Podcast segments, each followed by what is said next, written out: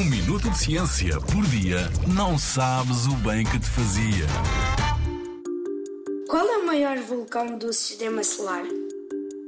O maior vulcão que conhecemos fica num dos planetas mais pequenos do nosso sistema solar, Marte. Chama-se Olympus Mons, ou Monte Olimpo, e a sua altura é de cerca de 25 km.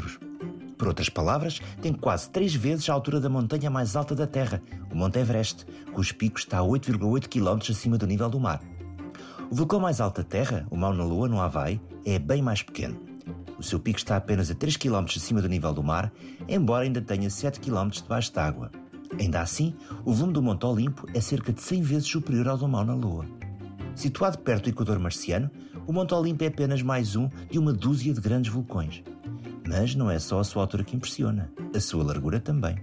Estende-se por mais de 600 km, qualquer coisa como a largura de França, e cobre uma área de cerca de 300 mil km quadrados, mais ou menos o tamanho de Itália. Como não há água à superfície em Marte, não é fácil definir a altura deste vulcão a partir da sua base, tal como nós fazemos na Terra. É tão largo que não se parece com nenhuma das nossas montanhas.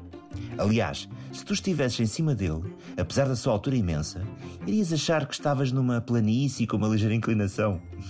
Por outro lado, estarias quase acima da atmosfera marciana. Pensa-se que tenha glaciares rochosos, ou seja, depósitos de neve e gelo de água acima da sua base em forma de escudo.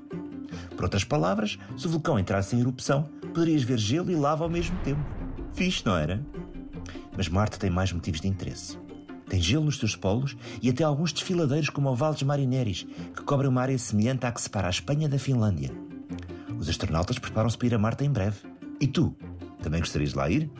Na Rádio ZigZag, há ciência viva, porque a ciência é para todos.